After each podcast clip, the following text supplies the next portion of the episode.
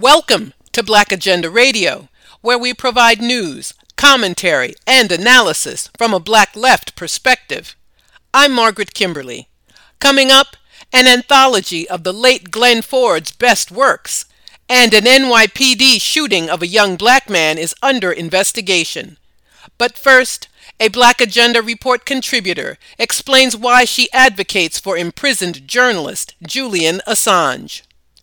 Dr. Marsha Coleman Adebayo is the author of No Fear, a whistleblower's triumph over corruption and retaliation at the EPA. She is president of the Bethesda African Cemetery Coalition and one of the hosts of the WPFW program What's at Stake.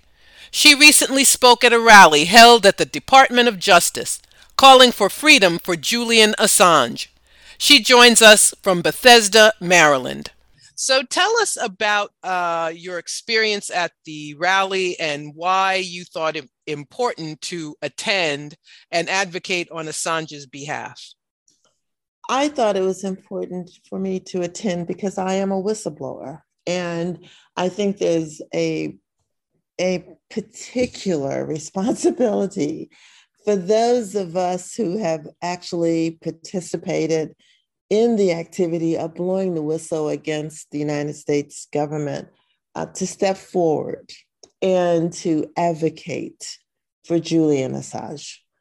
We know more, perhaps better than other people, the kind of courage it takes to step forward and to commit um, the to commit the act of telling the truth in the face of overwhelming odds that you're going to be prosecuted, that your life is going to be turned upside down, that you're going to face death threats, that your family will be torn apart, that you will face financial ruin, that your life will never be the same again.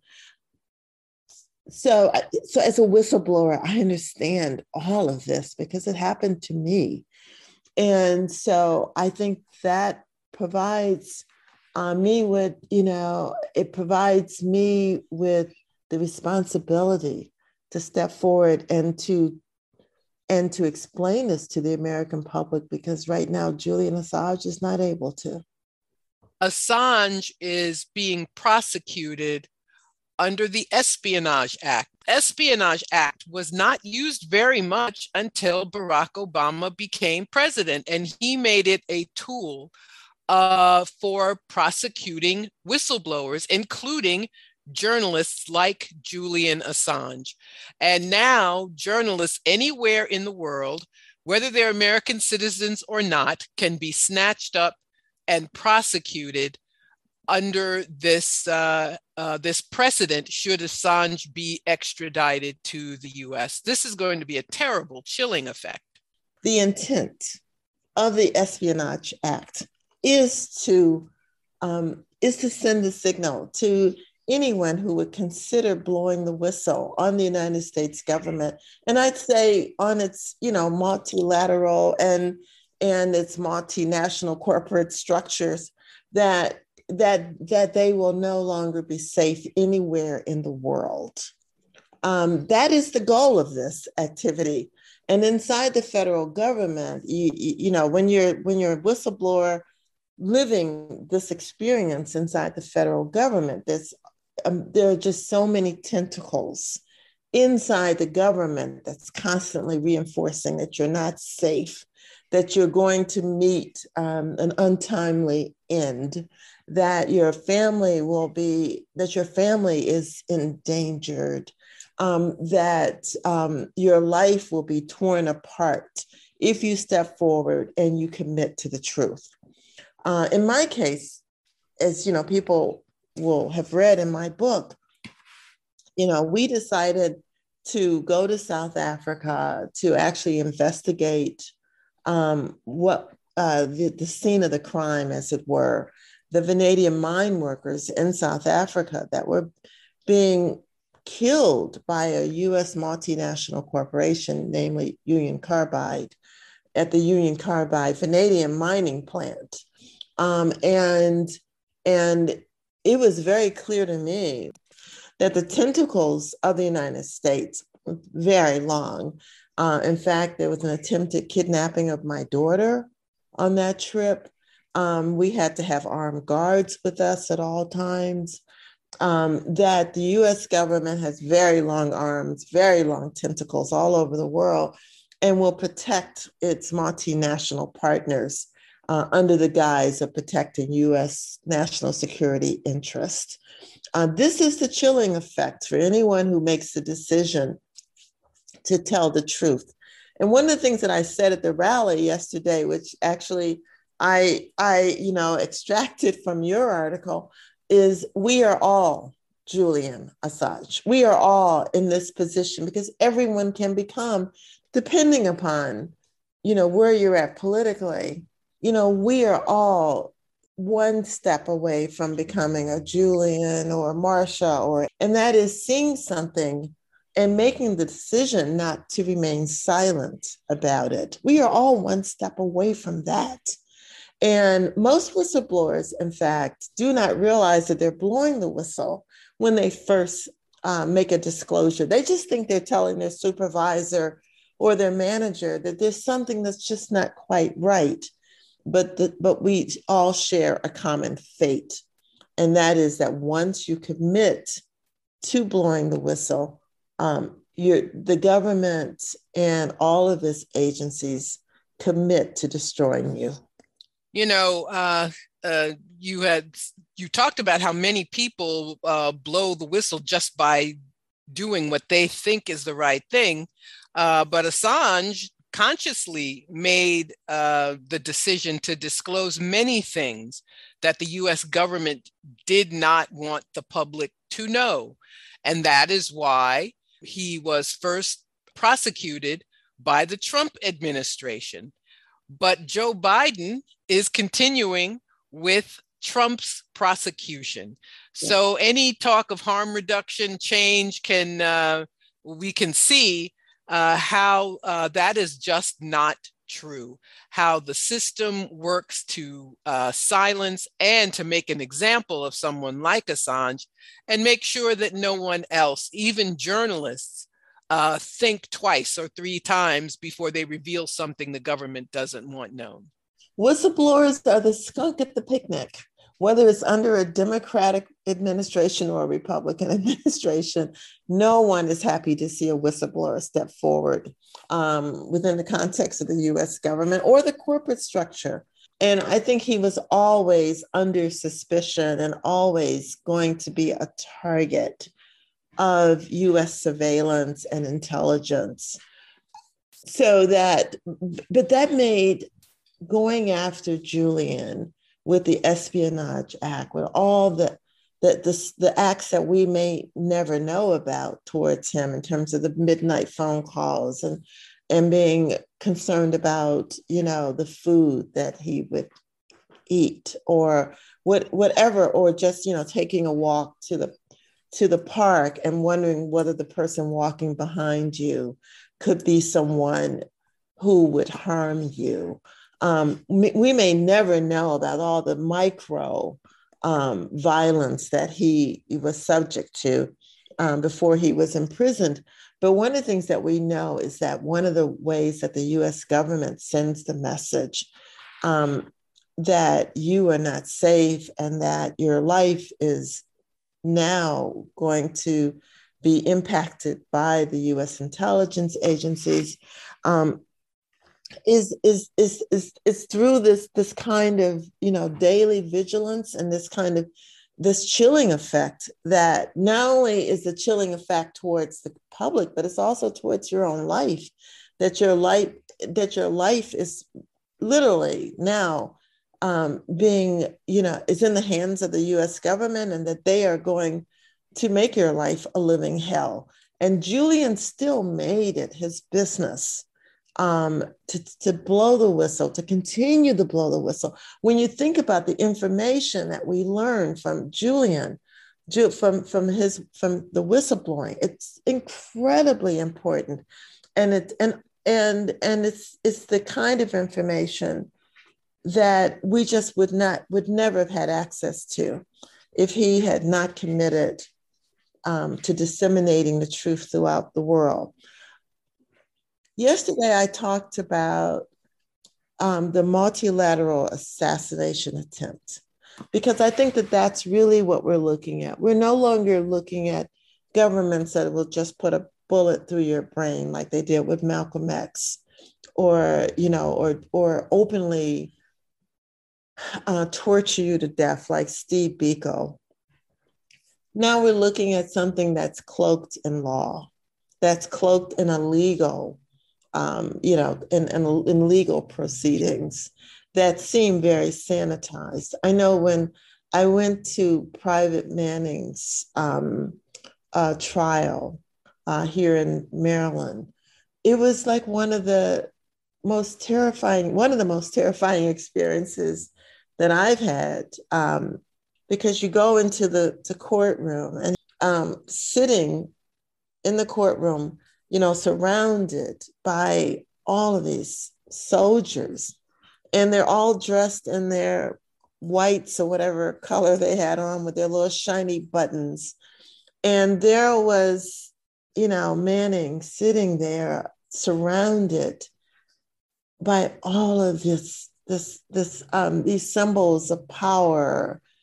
Private Manning was sitting in the courtroom.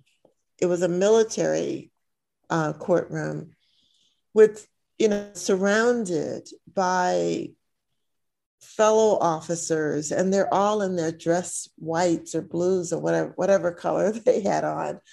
It just seemed to me that there was just so much attention to detail. Uh, all the buttons were just so shiny, and everything had this uh, veneer of being proper and formal and legal. And yet, there, you know, Private Manning sat in the midst of all of this power and and regard for formality and yet everyone knew what the outcome would be. And it it it took on this very strange otherworldliness around um, private manning that was just eerie to be honest with you. And and and symbolic of the american empire. They they wear uniforms for a reason. They know you pay attention and they do want it to look nice. Uh, so it was uh, uh, private manning who leaked um, video to wikileaks which showed the murder of uh, uh, a journalist in uh, baghdad a us helicopter shooting a journalist shooting a family and this was hidden until uh, Private Manning revealed it to WikiLeaks.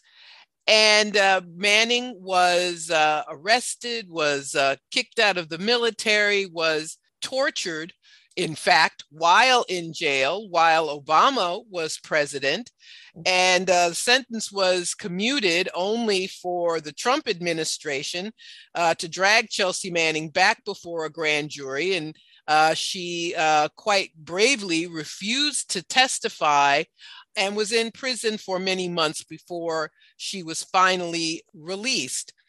And I think the important thing for people to know is that you know you're you're right it's not just the uniforms or the courtrooms but people seem to think that our legal system works the way it should, that we, in fact, get justice when uh, we don't. So Assange is being prosecuted in the Eastern District of Virginia, which is known as a hanging court. Nobody is ever acquitted, no one. And uh, so we have the United States government uh, in in my opinion, in the opinion of others, uh, violating its own laws, uh, claiming that um, Assange broke into computers. That's not true at all. The information was leaked to him. And now he faces, um, if he's extradited to the US, he faces certain conviction, absolutely certain conviction. But people don't realize how the system works and seem to think that he has a a fair opportunity in a courtroom when he doesn't. Yeah, that's I mean that that I mean that is the unfortunate um, you know, belief that a lot of people have in in in the American in the American system, I suppose. I mean, they also feel the same way about you know little black boys who are hauled before courts um, without lawyers. That somehow they'll also get a fair trial too, and and so and so this this uh, you know you know this this this circus continues to to play itself out. You know i did want to just mention in terms of you know private manning and collateral and the collateral murder video that the only people who really were punished were not the pilots and not the people who murdered the civilians on the ground um, but the people who who told the truth about it. And that's the same thing that's happening with with with Julian now. I mean, he is the one being punished, not not the people that he reported on, not the people who committed these acts of public dishonesty and who stole money and and and who you know who made the, the playing field uneven um, who committed you know assassinations they're not the ones who are who are now facing extradition it's julian who's facing um, these kind of court proceedings. And that's the reason why all of us must support um, Julian Assange, and we must and we must do everything in our power to stop the extradition to the United States because he will not get a fair trial here. Um, the news media has turned a deaf ear to um, to to this issue. You very rarely hear anything about uh, Julian Assange on television, except if it's negative. In fact, yesterday, in front of the Department of Justice, there was not a single member of the you know of the corporate press in attendance at the rally, even though there were 20, 30 of us outside the Department of Justice. Not one camera showed up from the corporate media, from you know, from ABC, NBC, CBS. So it tells you that there's there's you know there's the a, a decision has been made um, to silence uh, voices of dissent on this issue, and that's the reason why Black Agenda Report is so important, because it is only the people's media that um, that tells the truth about um, these kinds of heroes that step forward to tell the truth, to commit to acts of truthfulness, so that all of us can can can understand exactly what's happening in the world, and so that we can protect ourselves against people who are actively planning against um, our future. During the, the heyday of WikiLeaks, uh, major uh, media outlets printed uh, what uh, uh, WikiLeaks, WikiLeaks information, New York Times, The Guardian, all of them uh, worked with WikiLeaks. But when the state turned against him, they all turned against him too. Right. And the fact that a journalist was among the victims in Baghdad, that um, WikiLeaks revealed to us the fact that Assange himself is a journalist, has not elicited any support or very little support from uh, journalists in this country. They had ruined his reputation, uh, blaming him for Donald Trump's victory, claiming that he uh, he hacked the the DNC when all the evidence showed that he that information was leaked to him, and that's what's called WikiLeaks. But they did their jobs in the minds of the public, so that even people who ordinarily would be supportive of him, uh, now uh, they either scorn him or ignore him altogether. Anyone who believes, and this is this is actually a quote from you, Margaret, but anyone, anyone who really truly believes in, in press freedom must support Julian.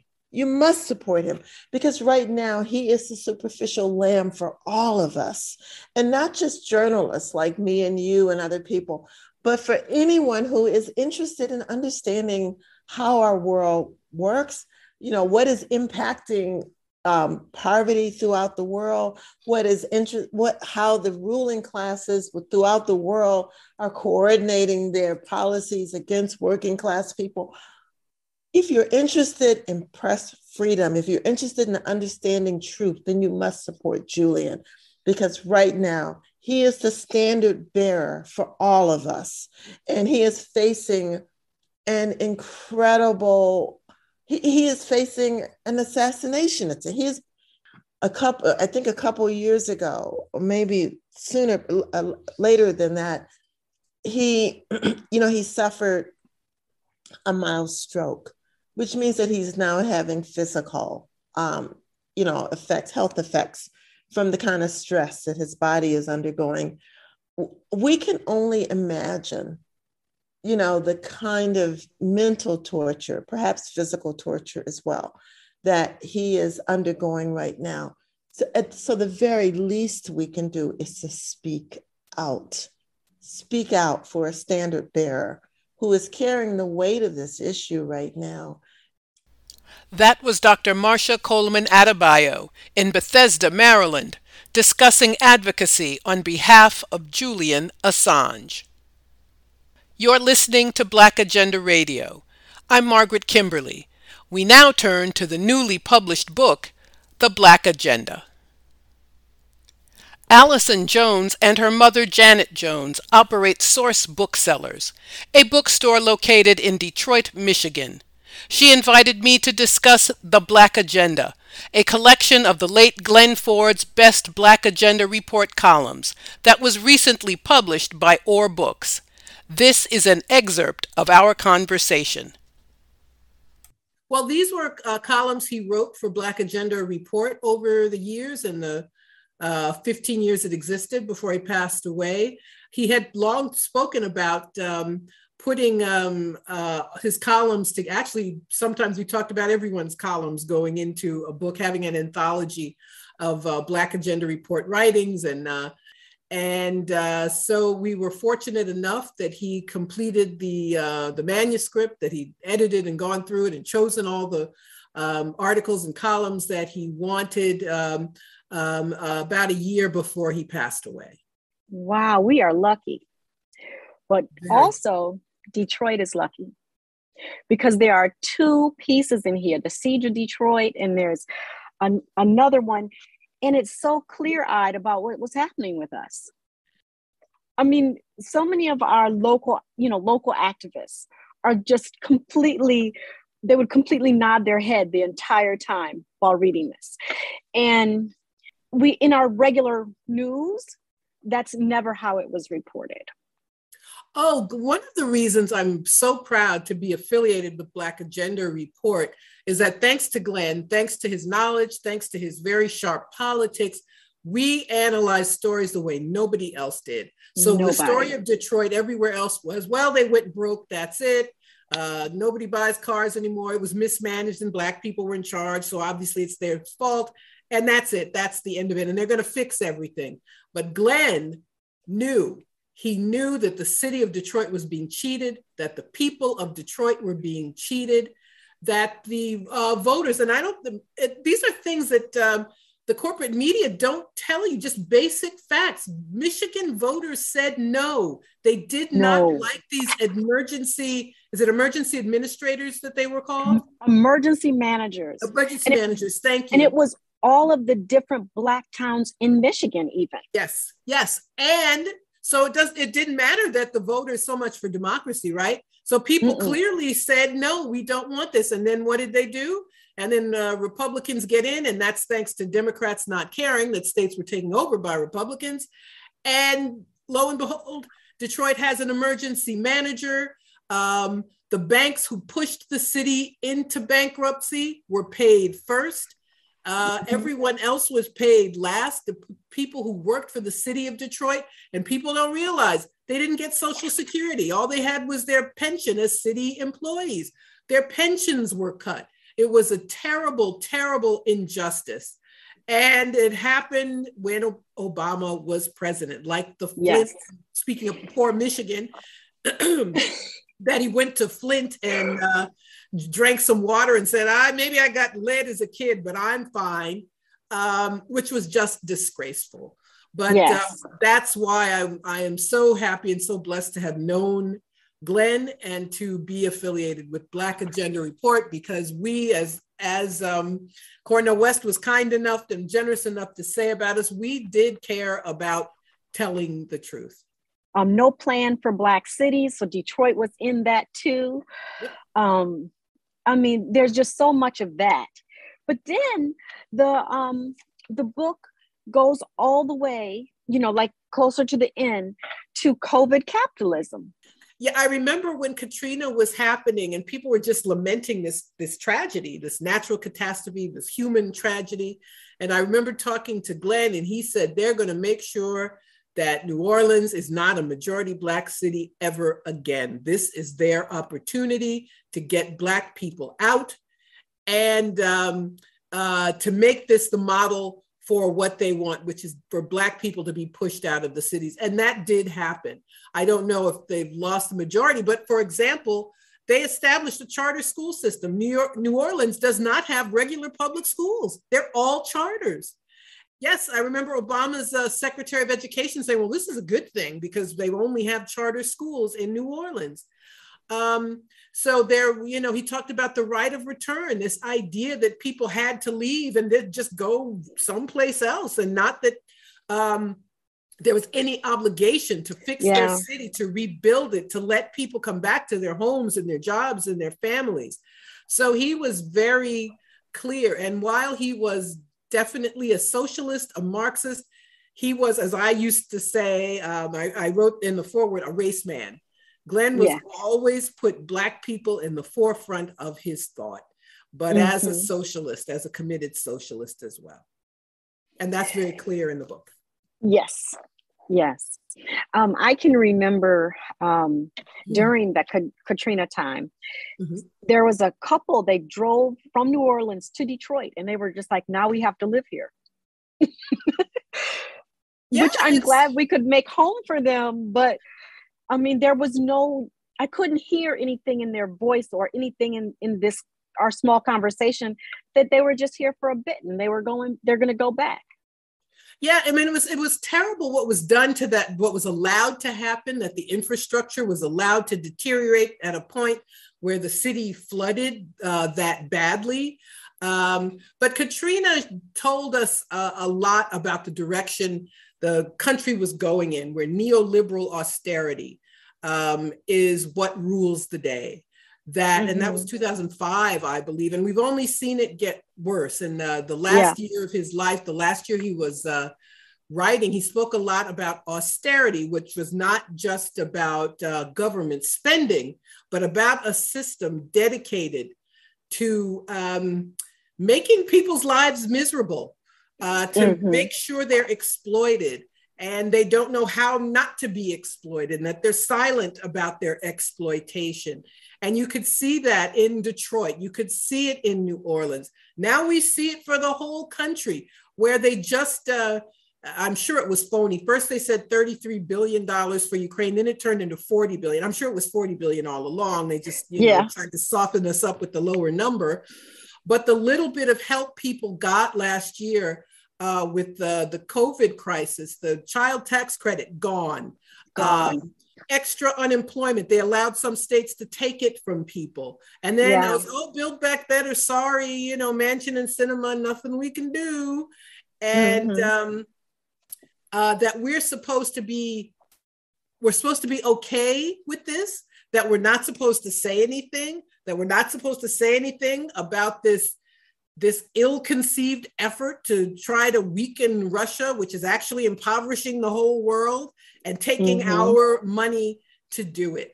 Uh, yeah. th- those are the things I know Glen would have a lot to uh, say about it. But what happened in Detroit and what happened in New Orleans, we can see the pattern now increased no. gentrification, um, yes loss of living wage work all of any protections the weakening of the little bit of safety net we have mm-hmm. all of those are things that glen uh, paid attention to but i just want to remind everybody that on the black agenda um, report there's so much news ukraine nato i mean all of these perspectives and you won't find them really in any other publication.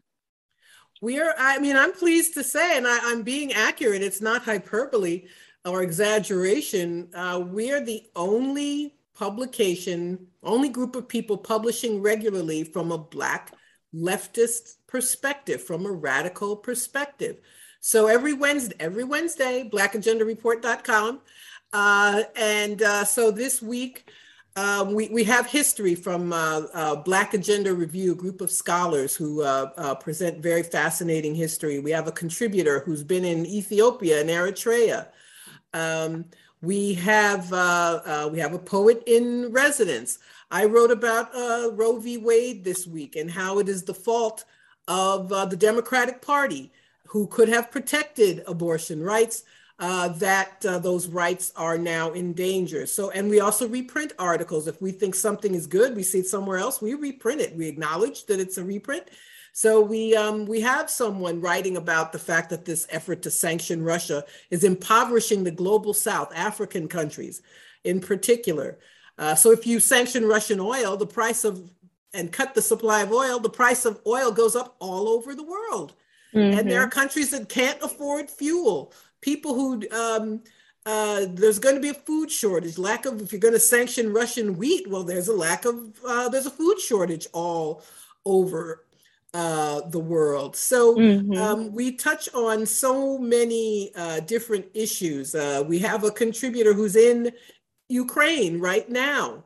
We have a story about the upcoming Summit of the Americas, as they're calling it, but the United States doesn't want to invite Cuba, Nicaragua, or Venezuela, which means it's the summit of the Americas, unless it's a country the US doesn't like. So I guess they ought to change the name. So it's mm-hmm. a wide variety of issues. Um, and you'll you can see it every week, blackagendareport.com.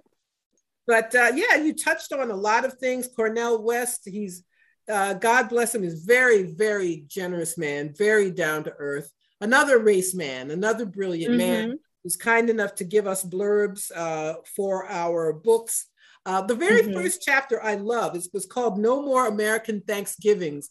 And okay. Glen talks about the history of the settler state and how it began and the genocide of indigenous people. It was brilliant stuff. He wrote it 20 years ago.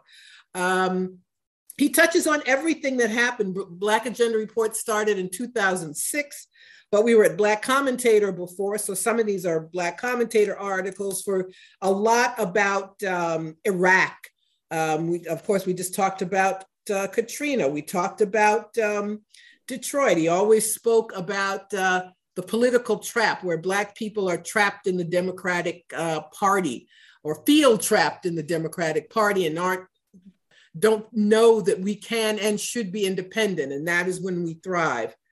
Policy in Africa. Uh, a lot of, I, I, you know, if people are Obama fans, you better get your smell excuse me, smelling salts before you read this book because we didn't change our politics because there was a black um, uh, president. President. So, just the just the one on um, Libya. Yes, the, the we chapter Western. I'm glad you brought Ooh. that up. Nobody else talked about was another issue like Detroit, like New Orleans. Yeah. No one talked about the crime that was committed against uh, the nation of Libya in 2011, carried out by Barack Obama and Hillary Clinton. Um, it destroyed the Libyan state, killed the president. Libya still does not have a true government, uh, um, a coherent state. Uh, it was a mm-hmm. race war against African migrants and darker skinned uh, Libyans. And it was a proxy war, the US using jihadists as proxies. And after they destroyed Libya, they tried to use the same people to destroy uh, Syria, which fortunately got help. And um, uh, while the US is still punishing with sanctions, is still a, a, a state. So mm-hmm. that's a, that's the history we're trying to, I'm trying to uphold. And I often, um, you know, I can't, those are big shoes to fill. Um, I don't have uh, Glen's political history, although I learned a lot from him. going to end the way Glen would always end if he was speaking, and I will say, power to the people. That was Allison Jones in Detroit, Michigan, joining me to discuss the new book, The Black Agenda. You're listening to Black Agenda Radio. I'm Margaret Kimberley. Next, we talk about a fatal police shooting. A young black man named Rameek Smith was recently shot and killed by NYPD officers. QB, a member of Bronxites for NYPD Accountability, discussed why the New York State Attorney General is investigating. We're discussing the fatal police shooting of Rameek Smith on May 10th, 2022. There are many unanswered questions that have resulted in an investigation by the New York State Attorney General's office. QB, tell us what you know about the shooting and what your questions are. Um, well, from what I know about the shooting, my very, I guess, honestly, my very first question is what was the reason for them to interact, approach, or, you know, have any kind of contact with Rameek Smith? Because, you know, in all of the articles and all of the communication about the incident, it's not clear about why he was approached by police, why he was going to be stopped. I saw one commentary where it said that he looked suspicious, but what does that look like? You know, what does what what what was he doing that compelled you to exit your vehicle to approach him? That was the first thing that kind of struck out to me as kind of odd because it's you know, since Eric Adams has been in office, um, it's been a lot of he's obviously brought back the you know the unmarked cars and the plain clothes detectives. And it's just that kind of era you know all they did was come into the black and brown communities and harass people period. If you had a hoodie if you walked a certain way you know it was open season to be approached to be stopped to be frisked to be arrested to be harassed and it just seems like, you know, Eric Adams has brought that air very much back with him during his um, seat as mayor. And, you know, this this this incident is indicative of that because there is no real reason he wasn't observed committing a crime. He was in programs. He was awaiting trial for another case. And that previous case, you know, another it's like a quality of life. That case he jumped the turnstile and upon being arrested for jumping the turnstile he was discovered with a gun. It's starting to be the broken windows policy all over again. Is not being able to afford 375 a reason to now have a record or a reason for death? Because this is what it eventually led up to you know Yes, it's. Um, I wondered the the same thing. There was no reason given for the police to have pursued him in the first place, and to say uh, that he looked quote unquote suspicious. Well, that can just mean being black. I mean, because you look at it. I mean, in the same exact state, not New York City, but New York State, you have the incident that happened in Buffalo, where, you know what I mean. People are not looking at anyone else but black people because someone was able to walk into excuse me a white man was able to walk into a grocery shop armed and kill 10 people. And you know they don't go when when it's talking about those kind of people they don't go into their past. They don't start bringing up all of their prior arrests or if they had run-ins with the law the first thing that happens in those kind of cases is they look at the white person's mental health. That is the first question that is asked. That is the first avenue that they go to.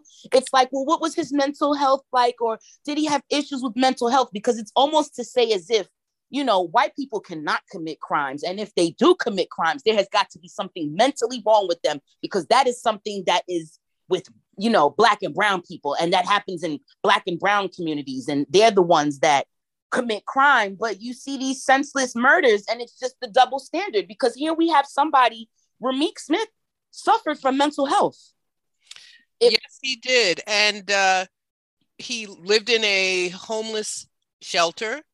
He was free awaiting sentencing for a conviction where he was, uh, as you just described, uh, allegedly caught with a uh, gun uh, after um, jumping a turnstile. And right. of course, Mayor Adams, uh, any any tiny bit of reform, he is vehemently opposed to. And anyone in a high profile case such as this, because one of the officers was uh, was shot, uh, he immediately says he should have been uh, in custody already. And his friends in the media, particularly the New York Post, immediately seize on this fact and mm-hmm. say, as um, there was nothing wrong with this particular shooting, going back in time in order to justify what the police did? See, the issue with that is number one, you have to take a look at Rameek Smith. I mean, here he is, you know, in the system and in the system in all facets. He was homeless. So he was in the New York City homeless shelter system. You know, he had mental health issues, and there was a mental health agency that was involved with the, the 2020 arrest, and that he had to you know, do work with them. And so then you have the mental health piece of the city. And so it just shows you, you know, how the system fails Black and Brown men, Black and Brown women. He was getting, or supposed to be getting, all of the interventions that are allotted to him in this situation.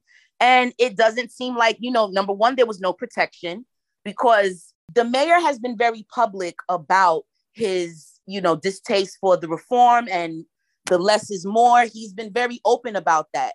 But I think another thing that people fail to realize and that a lot of people voted for this man is a cop first. Before he's a mayor, he was a cop. And he, in this situation, they still don't even have all of the facts about what happened. You know, the attorney general, like I said before, you know, the attorney general is now involved and he's investigate, they're investigating. But you look at it as he's already made a statement saying that this was a good shooting, that it was justified, that he stands behind his officers.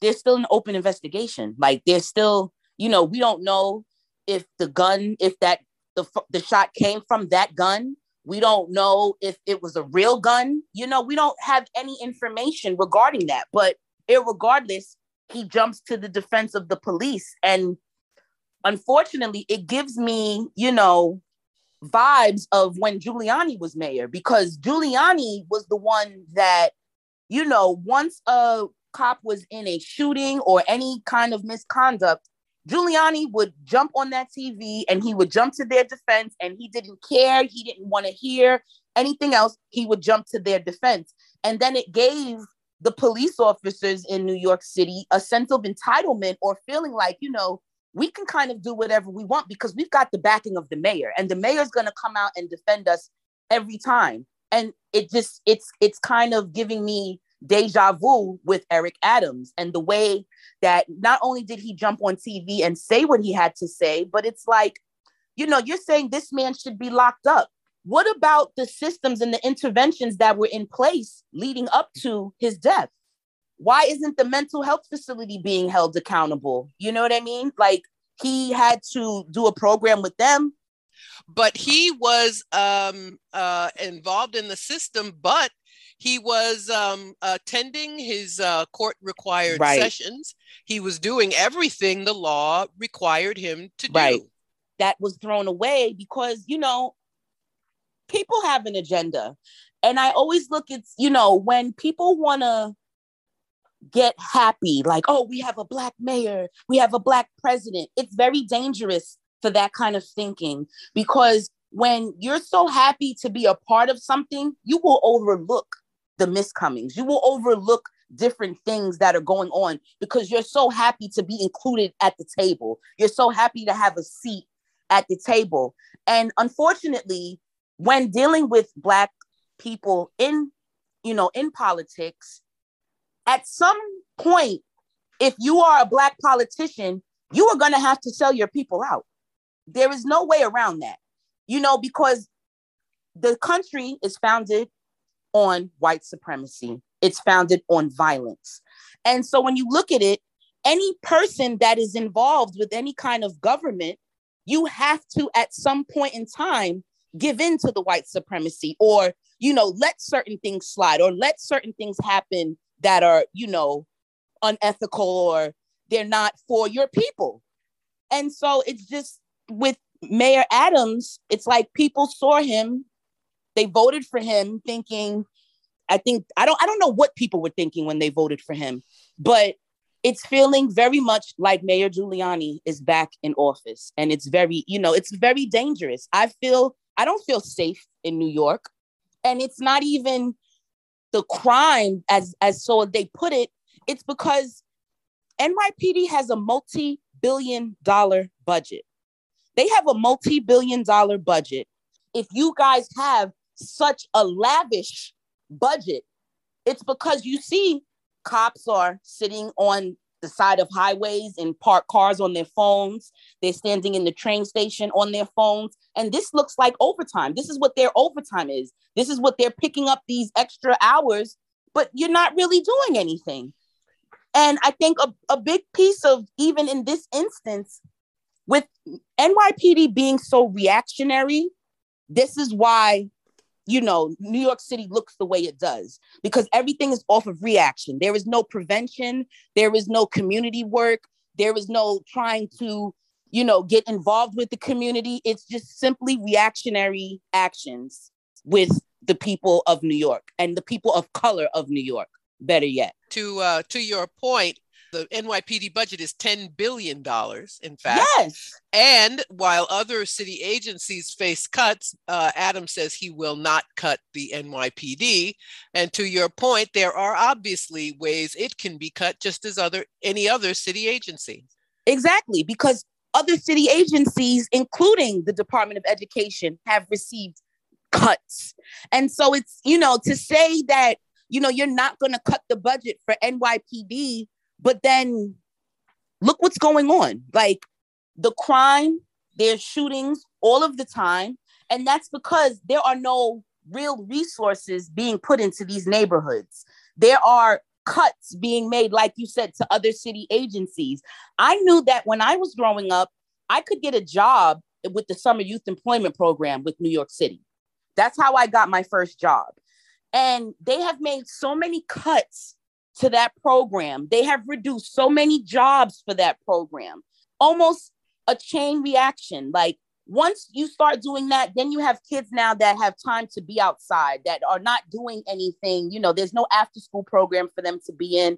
There's no, you know, resources that are helping the community or putting, you know, money back into the community. So then you have children that start to wander. And unfortunately, you know, when children are wandering and they're getting themselves into trouble, it's because what else do they have? What else is there for them? And so when you look at a city that has a multi billion dollar police department budget, what are they doing with that money?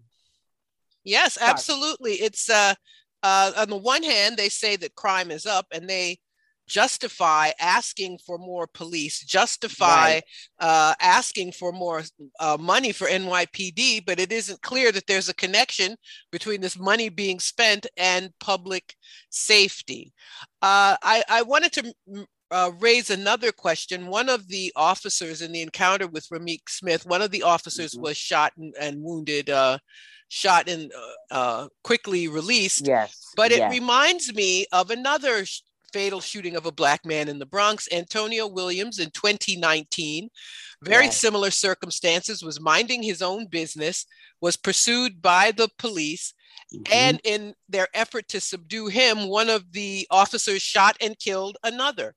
So in this case, we don't even know if uh, we're told that this gun was found uh, on uh, Rameek Smith and that he shot the officer it's a good thing the attorney general is investigating because it isn't clear if that gun is the one that shot the officer or if his partner shot him. To me, it just sounds like, I mean, it did initially, that was my first thought is that the partner shot him um, because they were running, as we know, and not to be funny, but most of the NYPD officers that I see are not in good shape and cannot sustain running you know, more than a block after an assailant or whatever have you. And so you don't know, you know, running, he could have tripped, the gun could have went off. I mean, because also the officer wasn't seriously injured. You know what I mean? Like he was released at the, the same day, if I'm not mistaken. He wasn't kept overnight, you know, it wasn't anything major. So it just kind of makes you wonder, like, what did he get shot with? Too many questions for there to be a loss of life behind it. That's what another issue is, is that somebody is dead. More than someone is dead, that witness can't speak anymore. Exactly. And that's why that is why we need to speak about these questions about the lack of body camera footage. Uh, they all have body cameras, do they not? Uh, and right. that makes me suspicious. If the evidence showed uh, Rameek Smith to be at fault, I'm sure we would have seen the footage by now. And but yet we have not seen any. No, and I think that's the biggest piece is that you know they were insistent again. This was when more money was needed to produce these cameras to make sure that all of these officers had body cameras. And then there's been all sorts of malfunctions. Either the body camera is malfunctioning, either it was never on, it was turned off, it was covered. There have been all of these issues since the, you know, release of the body cams. And like you said, I, I believe the mayor to be very arrogant. And someone like him is not, if he had the footage to show um Rameek Smith shooting the cops, he most certainly would have had it on air. It most certainly would have been on every channel because again, he's trying to get this push for you know the bail reform. He doesn't want any of you know uh, any of these new reforms. He doesn't want anything you know? And so to prove his case had he had a video of Rameek shooting at the police he would have been able to say well look at this. You know we have it on camera. You know there's nothing else to say because that's just his personality so for him to not have that for us to not see the footage that means there's more questions. There's more questions. There th- that doesn't make sense. Because if it, the one thing that can stop all the criticism there was backlash and there was criticism according to the mayor. The one thing to stop that show us the, the video footage. My my belief is that there is no such video and that if there is a video it does not show Rameek Smith shooting that cop that was QB speaking to us from New York City about the fatal police shooting of Rameek Smith. Thank you for joining this edition of Black Agenda Radio. Be sure to visit blackagendareport.com, where you'll find a new and provocative issue every Wednesday.